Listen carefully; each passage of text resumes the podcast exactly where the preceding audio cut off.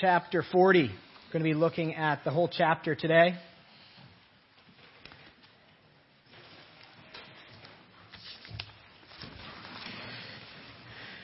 If I say the words Amelia Earhart, what instantly comes to mind?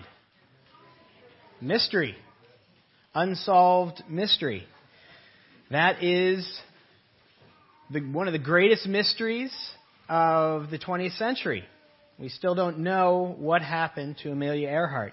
If you had asked a person in the late 19th century, and you had said the words Sir John Franklin,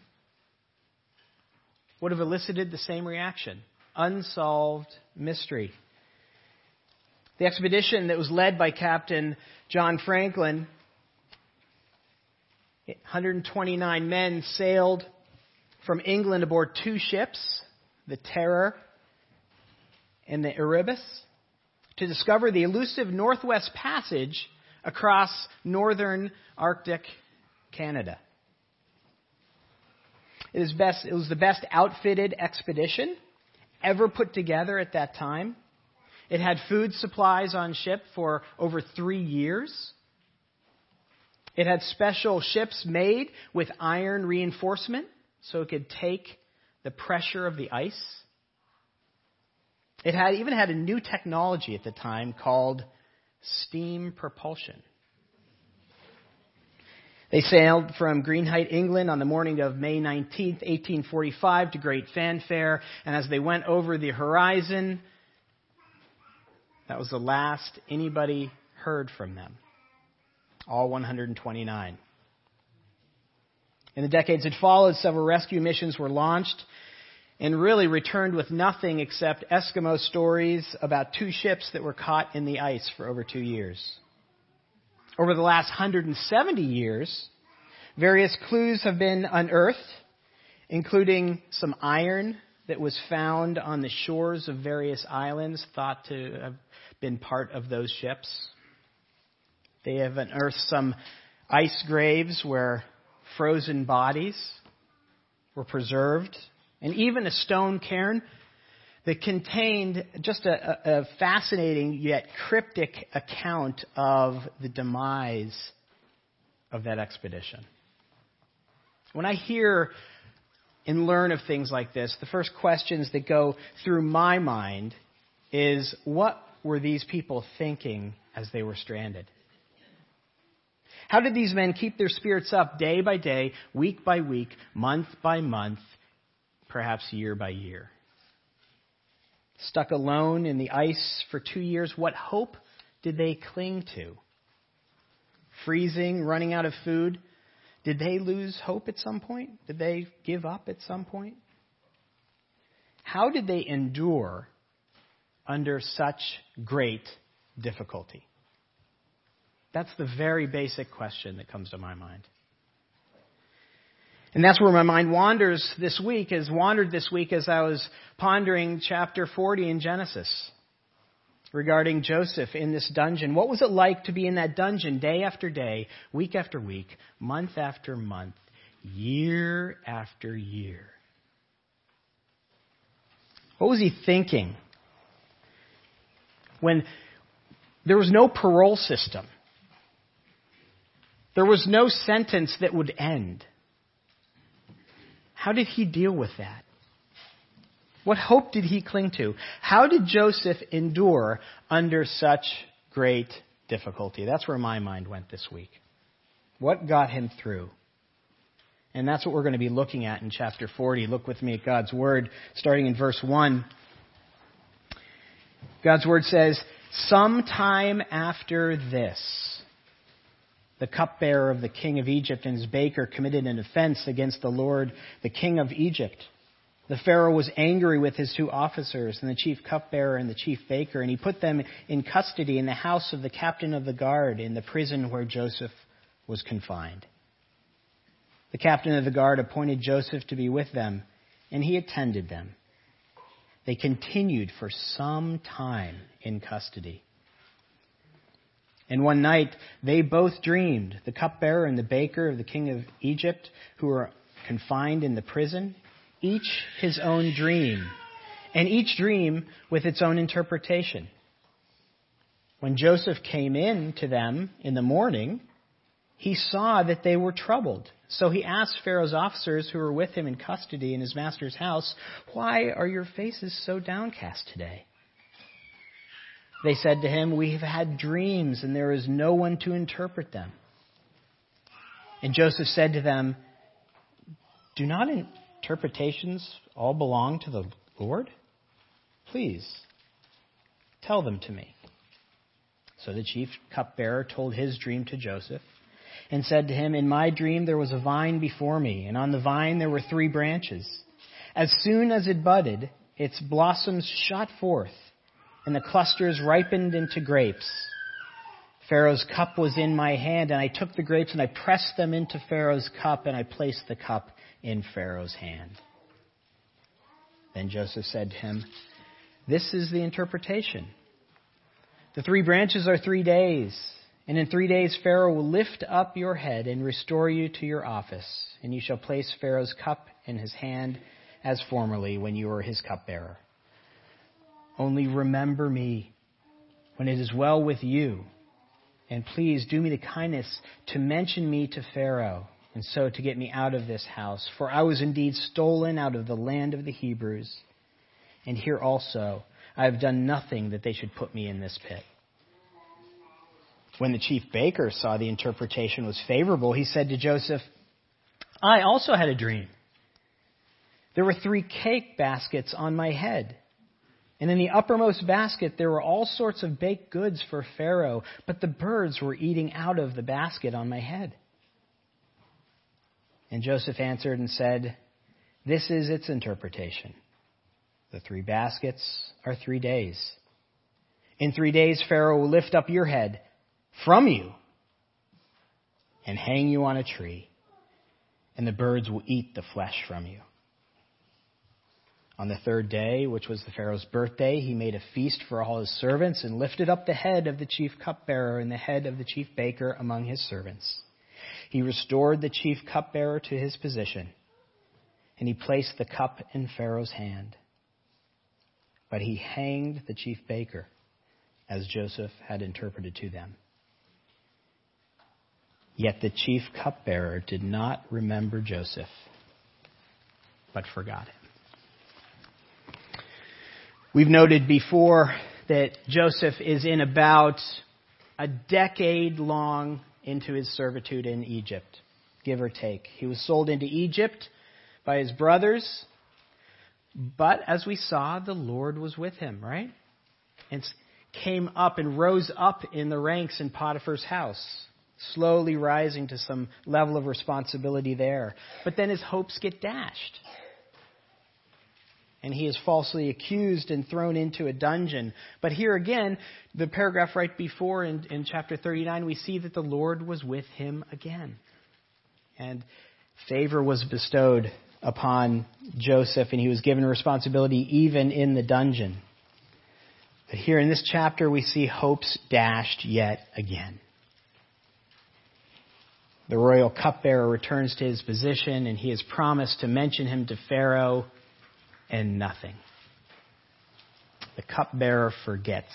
That's where we're left in this chapter. The cupbearer forgets Joseph. And I'm sure you have to live and breathe this. I mean, think about it. A couple days go by, and, and Joseph hears footsteps coming down, and he thinks, This is it. He's mentioned.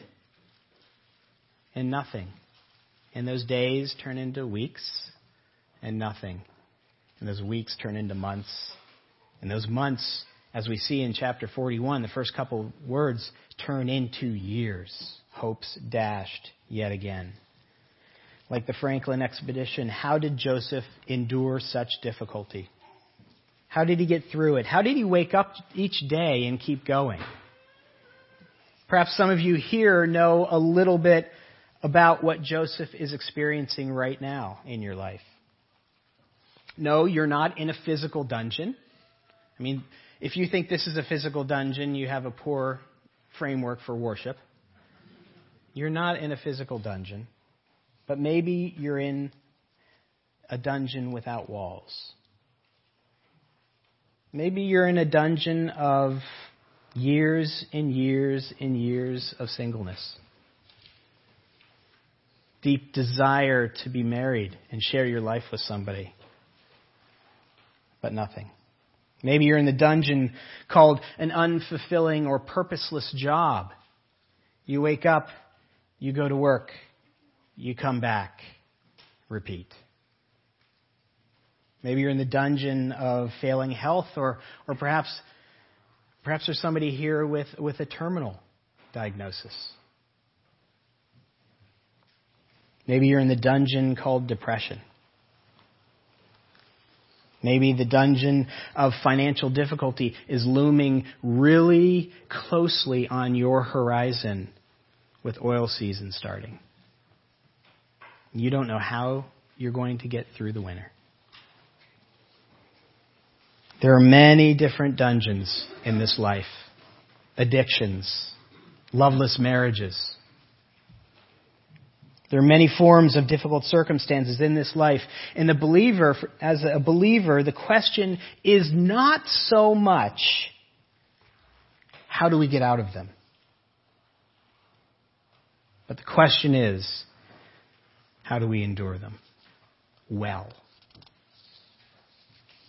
Don't get me wrong, God is keenly interested in your destination. That's what we call the gospel of Jesus Christ. No, God does not delight in our dungeons, but He is equally interested in how we get through them, how we endure them, the journey. He's equally interested in how we handle our difficulties. He's equally interested in how we endure these wall-less dungeons. And that's what this chapter is about. That's what this part of Joseph's life is about. And the first lesson we learn from Joseph's life here in this short chapter is you endure them by trusting God. You endure your dungeons by trusting God. If you look at verses 1 through 4, it tells us that Pharaoh threw the cupbearer and the baker in the same dungeon as Joseph. And Joseph, having risen to a place of responsibility, was given responsibility for them, to care for them. Now, I don't want us to miss what Scripture doesn't want us to miss here. If you look at verse 1, you see that it says, sometime after this, sometime after chapter 39, sometime after he was placed in this dungeon.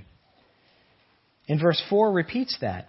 After the cupbearer comes in and the baker comes in, they continued for some time in custody. This paragraph is bracketed with time, a lot of time. God wants us to know that Joseph was in the dungeon for a considerable period of time. We're not told how much, but he was there for a while some time before the cupbearer and the baker arrived, and some time while they were in prison. And verse, verse 1 in chapter 41 let us know that they were there an additional two years after that. Joseph's dungeon experience was long. And that is critical because our proclivity under long, difficult circumstances is towards what? Doubt. That's our natural slide. A scan through President Abraham Lincoln's statements during the Civil War reveals this slide in his own life. At the start of the war between the states, Lincoln was resolute and visionary. He announced in his inaugural address on March 4, 1861, he said, The mystic chords of memory stretching from every battlefield and patriot's grave to every living heart and hearthstone all over this broad land will yet swell with the chords of this union. You can hear it. A little over a year into the war, on June 28, 1862, he wrote this. I expect to remain in this contest until successful, or till I die, or am conquered. A little over, a little few months after that, in August of 1862, after the devastating defeat at Manassas, he wrote this Well, we are whipped again, I'm afraid. What shall we do? The bottom is out of the tub. The bottom is out of the tub. In December that same year, after Fredericksburg, he wrote, If there is a worse hell, I know not what it is. Five months later, in May of 60, 1863, after the loss at Chancellorsville, he wrote, My God, my God, what will our country say? And a year later, in 1864, he said, he wrote, This war is eating my life out. I have strong impression that I will not see its end. You can hear that downward spiral, can't you? You can hear loss of heart, the loss of hope, the doubt. That's the normal trajectory. And that's the normal spiritual trajectory, too, for us. Over time, in your dungeons, we begin to doubt. We begin to lose hope. We begin to, to doubt God's goodness, don't we? Is God really good?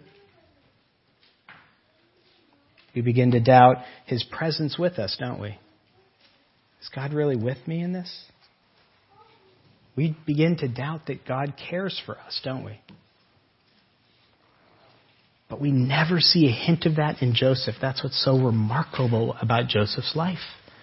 And I think that's one of the reasons that Joseph's life is told to us in such great detail. We see that one night during that time, both the cupbearer and the baker had dreams on that same night. To the Egyptians, dreams were big. Archaeologists have, have unearthed handbooks on dream interpretation in ancient Egypt. Dream interpretations were big. And Joseph saw that they were troubled and asked them what was wrong. And they both explained, We've had these dreams on this same night. This must mean something. And look what Joseph says to them in verse 8. In verse 8, Joseph says, Do not interpretations belong to God? Please tell me them. This is remarkable faith. Do you hear the confidence that Joseph has in God still after years and years? Doesn't everything belong to God? Tell me. Going from pit to slave to dungeon, Joseph still trusts God. Joseph still believes in God. No doubt has entered into his mind. And in this way, Joseph is quite remarkable. If you know your Bible, you just have to read through some of the great men, right? That have, that tower in Scripture, like Moses. He lost hope. David, David wrote Psalms about losing hope. Jeremiah, but not Joseph. Not Joseph. This is absolutely remarkable. That's not to say that Joseph did not desire to be out of this dungeon. All you have to do is look at verses 14 and 15 when he, when he gives the interpretation to the cupbearer. He says, Listen, please don't forget me. I don't want to be here. I, look, my life has been kind of a, a wreckage these last 10 years. Please remember me. He wanted out, but he never lost faith in God. He never doubted God's goodness. And in this regard, Joseph is a towering figure of trusting God. Even though there is no light at the end of the tunnel. And as I read this in context, I think there are two reasons for Joseph's faith in this dungeon. First, he recognized that God was with him in the dungeon. He recognized that God was with him in the dungeon. He recognized God's presence with him. The refrain from the last chapter, you cannot read Scripture out of context.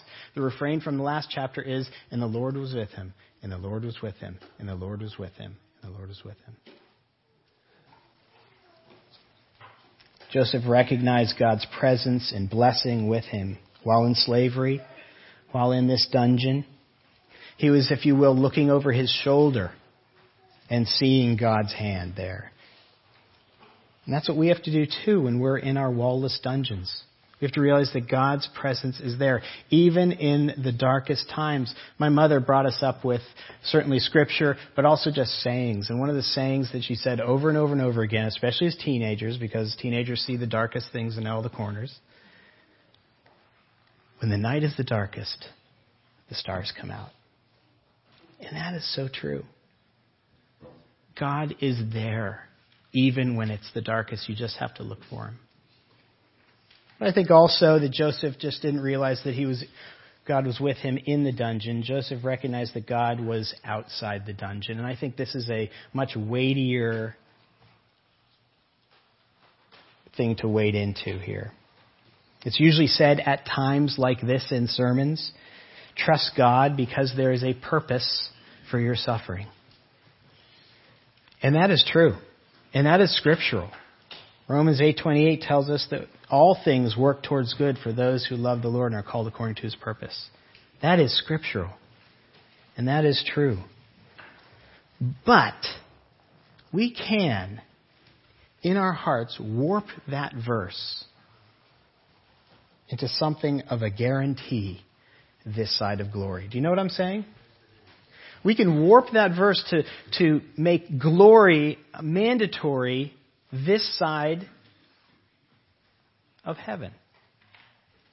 We hear it all the time on the radio. I was in this terrible marriage, but God had a purpose for it, so I lovingly endured. And now our marriage is perfect. And that's wonderful. God does do things like that. Or I hate my job, but God had a purpose, so I worked on being content, and now I love my job. Or I got a new job and a better job. And God does do that sometimes. Or I was single for 24 years out of college, but God had a purpose and I remained pure and I found the love of my life. And God does do that. And there is purpose. And there is glory. Our God is good and loving and caring and desires to give His children good things. And there is indeed a purpose that God is working out in your dungeon in our lives, but I'd like to go one layer deeper. There's a deeper, more foundational, and harder truth that we have to grasp, grasp sometimes. God is trustworthy even when we're never released from our dungeons. That's true. He is trustworthy even when we never see the purpose of our sufferings this side of glory. That is true. And that is the difficulty of verses like Romans 9, 20, and 21. That's the truth that is being taught there when God's word says, What shall Shall what is formed say to him who formed it, Why did you make me like this? Does not the potter have the right to make out of the same lump of clay that some pottery for noble purposes and some for common? Tough truths. We should trust God. Why? Because He's God. That's the foundation. He doesn't owe us anything. Trust God because He's God. Not for what He can give to you, not for what He can do for you, because He's God. That's one of the big lessons of the book of Job, isn't it? Get to chapter 38, and finally God says, Stop. Who are you?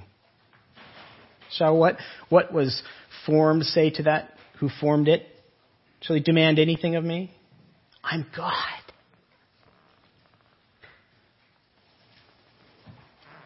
Trust God because He's God.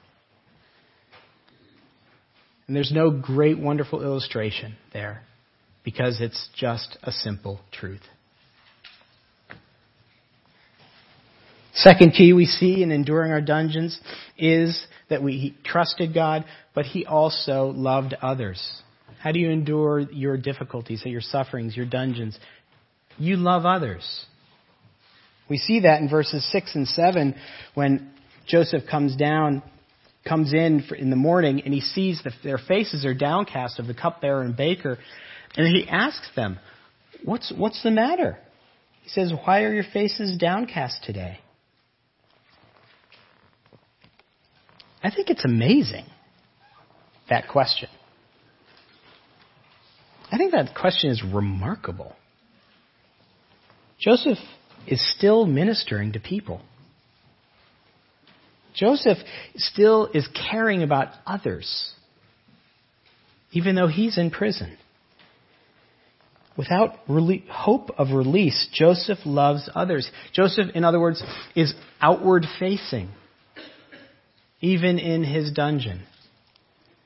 It's so easy for you and for me when we get into difficult situations, long difficult situations, to curl in, isn't it? I've got to close in on me. I've got to take care of me, isn't it? That's most people's natural reaction. When we're hurting, we withdraw. Very interesting. I was reading Relevant Magazine, and there was an article in it called Things That Hold Us Back from Serving Others. And the list contained things like we think we don't have anything to offer, or we're afraid of the unknown, or I don't serve because I wasn't appreciated enough last time I served. You know what the number one reason was? On their list, anyway. The number one reasons that hold people back from serving others was that we're, they were waiting for perfect conditions. Waiting for perfect conditions. Here's what the article said I'll volunteer when I have some extra time and when life eases up. The problem is that you will always be busy. There will always be fires to put out. Ecclesiastes 11:4 and 5 says, "Whoever watches the wind will not plant. Whoever looks at the clouds will never reap. In other words, if you wait for perfect conditions, they never come. Often, when we're going through a rough time, the last thing we want to do is put ourselves out there even more. We're already feeling vulnerable or even downcast, downright fragile.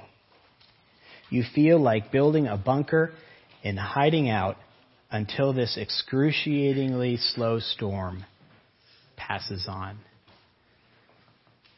Has that hit a nerve with anybody? I've seen it over and over again as a pastor. A member is going through a dungeon experience and they begin to withdraw from the body. They say they need time for themselves. They need me time in this season. They meet with me and they ask to be removed from the various serving roles. Now, I don't want to sound draconian here. There are times, commonsensical times in your life. But I simply do not read on the pages of Scripture where you stop loving others, where you stop reaching out, where you stop caring, where you're totally withdrawn and isolated. I just don't see that in Scripture. How easy would it have been for Joseph to see the cupbearer and the baker's faces and said, in his mind, yeah, they don't have it half as bad as me. I've been here years. They've only been here a couple months. They know nothing about heartache. They think they have it hard. My brothers sold me into slavery. They should be ministering to me. That's sad. But instead, he reaches out to them. Isn't that amazing? That's why it's amazing. He reaches out. He wanted to serve them. He cared enough to enter into their grief, into their situation. Tell me about your situation. I'm dying inside, but tell me about your situation. And that is a principle on how you endure your dungeons. You get out of yourself and into others. I have a saying hanging next to my monitor. I've said it here before, forgive me. Those of you have heard it before, but I have this saying right next to my monitor because I need reminding of this. And it says this Christian ministry is giving when you feel like keeping, praying for others when you need to be prayed for, feeding others when your own soul is hungry, living the truth before people even when you can't see results, hurting with other people even when your hurt can't be spoken, keeping your word even when it's not convenient. Ministry is being faithful even when your flesh wants to run away. That's not for pastors. That's for people that call themselves Christians. Lastly, we see that we have to realize that we really, what we really deserve. That's the third principle I see here. We have to realize what we really deserve. To get through your dungeon experiences, you have to realize this. There's actually two twists in this chapter if you saw it. The first is in the dream sequence when the cupbearer gets this great news, right? And then the baker goes, This is great. I'll tell him my dream. And he gets awful news, right? That's the first twist that we see in this. And then the second twist is in Joseph's life. Here he helps this cupbearer be released, gives him this great interpretation. He gets released. He says, Don't forget me, mention me, help me, help me get me out of this prison. And that we're left with the last verse of this chapter, which I think is very telling. He was forgotten. There's a twist there. The cupbearer forgot Joseph for two whole years, it says. Joseph, expecting release, was forgotten. The baker, expecting life, was given death. These twists point to a common mindset in our dungeons. That common mindset is the kind of fairy tale ending. We all expect the fairy tale ending. We all expect it's going to turn out okay in the end. Right? I mean, that's what, that's why Hollywood pretty much uses that same script over and over again. Because we love it. We like to leave the movie theater smiling. We expect life to be positive and turn out well in the end. And when it doesn't, sometimes we don't react well, do we? Iain Duguid, in his commentary, writes this Suffering doesn't automatically produce endurance, character, and hope. Think about that for a second. Suffering doesn't automatically produce endurance, character, and hope. There are plenty of people who suffer and are soured by it, become bitter and cynical. He goes on to say, How do you react in your dungeons? Self pity? Anger? Resentment? Heart responses like these are a profound statement, he says, of what you believe about God in the world. It shows at a deep level that you believe that the world and God exist to glorify you by making my fondest hopes come true. That is why I feel so let down and betrayed, he says. I feel that God owes me better than this, or at least owes me an explanation as to why my life is this way. It's pretty profound. Is that some of your internal monologue if your dungeon experience goes on long enough? Is that the language that your heart produces when you get to the end of the rope and you say, Come on. This has been long enough. In your dungeons, do you think you deserve better than this? Be honest. Do you think you're owed better? Do you think your situation is unfair? A sense of obligation is always dangerous in your dungeons. dangerous.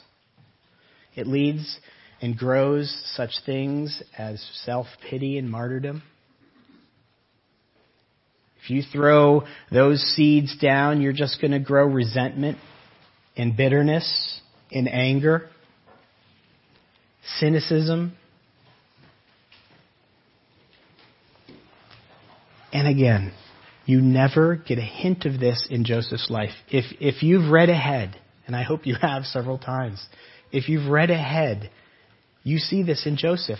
In the next chapter, he, when he gets released and placed second in command, he doesn't make a beeline of revenge to the cupbearer. You never see that. When his brothers in the next chapter come begging, you never see, this is it. I got the power now. Could have been very easy for his heart to grow those things over 20 years. You see, what these twists reveal is that we all think we deserve the cupbearer's fate, and none of us think we deserve the baker's fate. Is that not true? That's the key to enduring your personal dungeons. That's the key to enduring this difficult life. As a matter of fact, a correct understanding of this is the way to unlock eternal life, actually. It's the foundation of the gospel of Jesus Christ. Do you believe that? Do you understand that? If you believe in your heart that you actually deserve death for your sins, you are on a good path to eternal life. If you really believe Romans 6 when it says the wages of my sin, of Blake's sin, is spiritual death, you're on a good path to eternal life. If you believe Ezekiel 20, 1820, when it says the one who sins is the one who dies, you've made your first step out of the dungeon, capital T, capital D. That's the surprising twist that the gospel gives us. To receive eternal life, you have to actually believe that you deserve to die. If you think you're a pretty good person who've done some bad things and, you know, made some mistakes, not always lived up to it, capital I-T. But overall, you know, when I look back over my life, it's more good than bad. The gospel simply hasn't transformed you. If you think that the way you des- that you deserve eternal life if you think that you deserve eternal life because of the good things you've done, I don't know if you're saved. Because the twist the gospel reveals is we who deserve imprisonment were released, and Jesus, who deserved release, was imprisoned. We who deserve to be forgotten were remembered, and Jesus, who earned remembrance by his righteous life, was forgotten, turned away from by God. We who deserve to have our head cast down were lifted up, and he who deserved to have his head crowned with glory was lowered. We who deserve death were given life, and he who lived up to God's perfect standard was unjustly accused and died. We who deserved to be hung on a tree were freed, and he that deserved to be freed was hung on a tree. We who earned the fate of the baker were treated like the cupbearer, and he who earned the cupbearer's freedom was given the fate of the baker. Because of that, because of that, and Jesus' work on our behalf, you do have the fairy tale ending. You do. You get to live with Christ forever in eternity in paradise. Jesus said it this way in, in, in John 11. If you believe in me, even though you die, you will live. And then he said this to Martha. And I say this to you. Do you believe that? Let's pray. Father God, I thank you for your word. Spirit, only by your power will you change lives through it. In Jesus' name, amen. So please stand with me as we close our worship service by worshiping our God.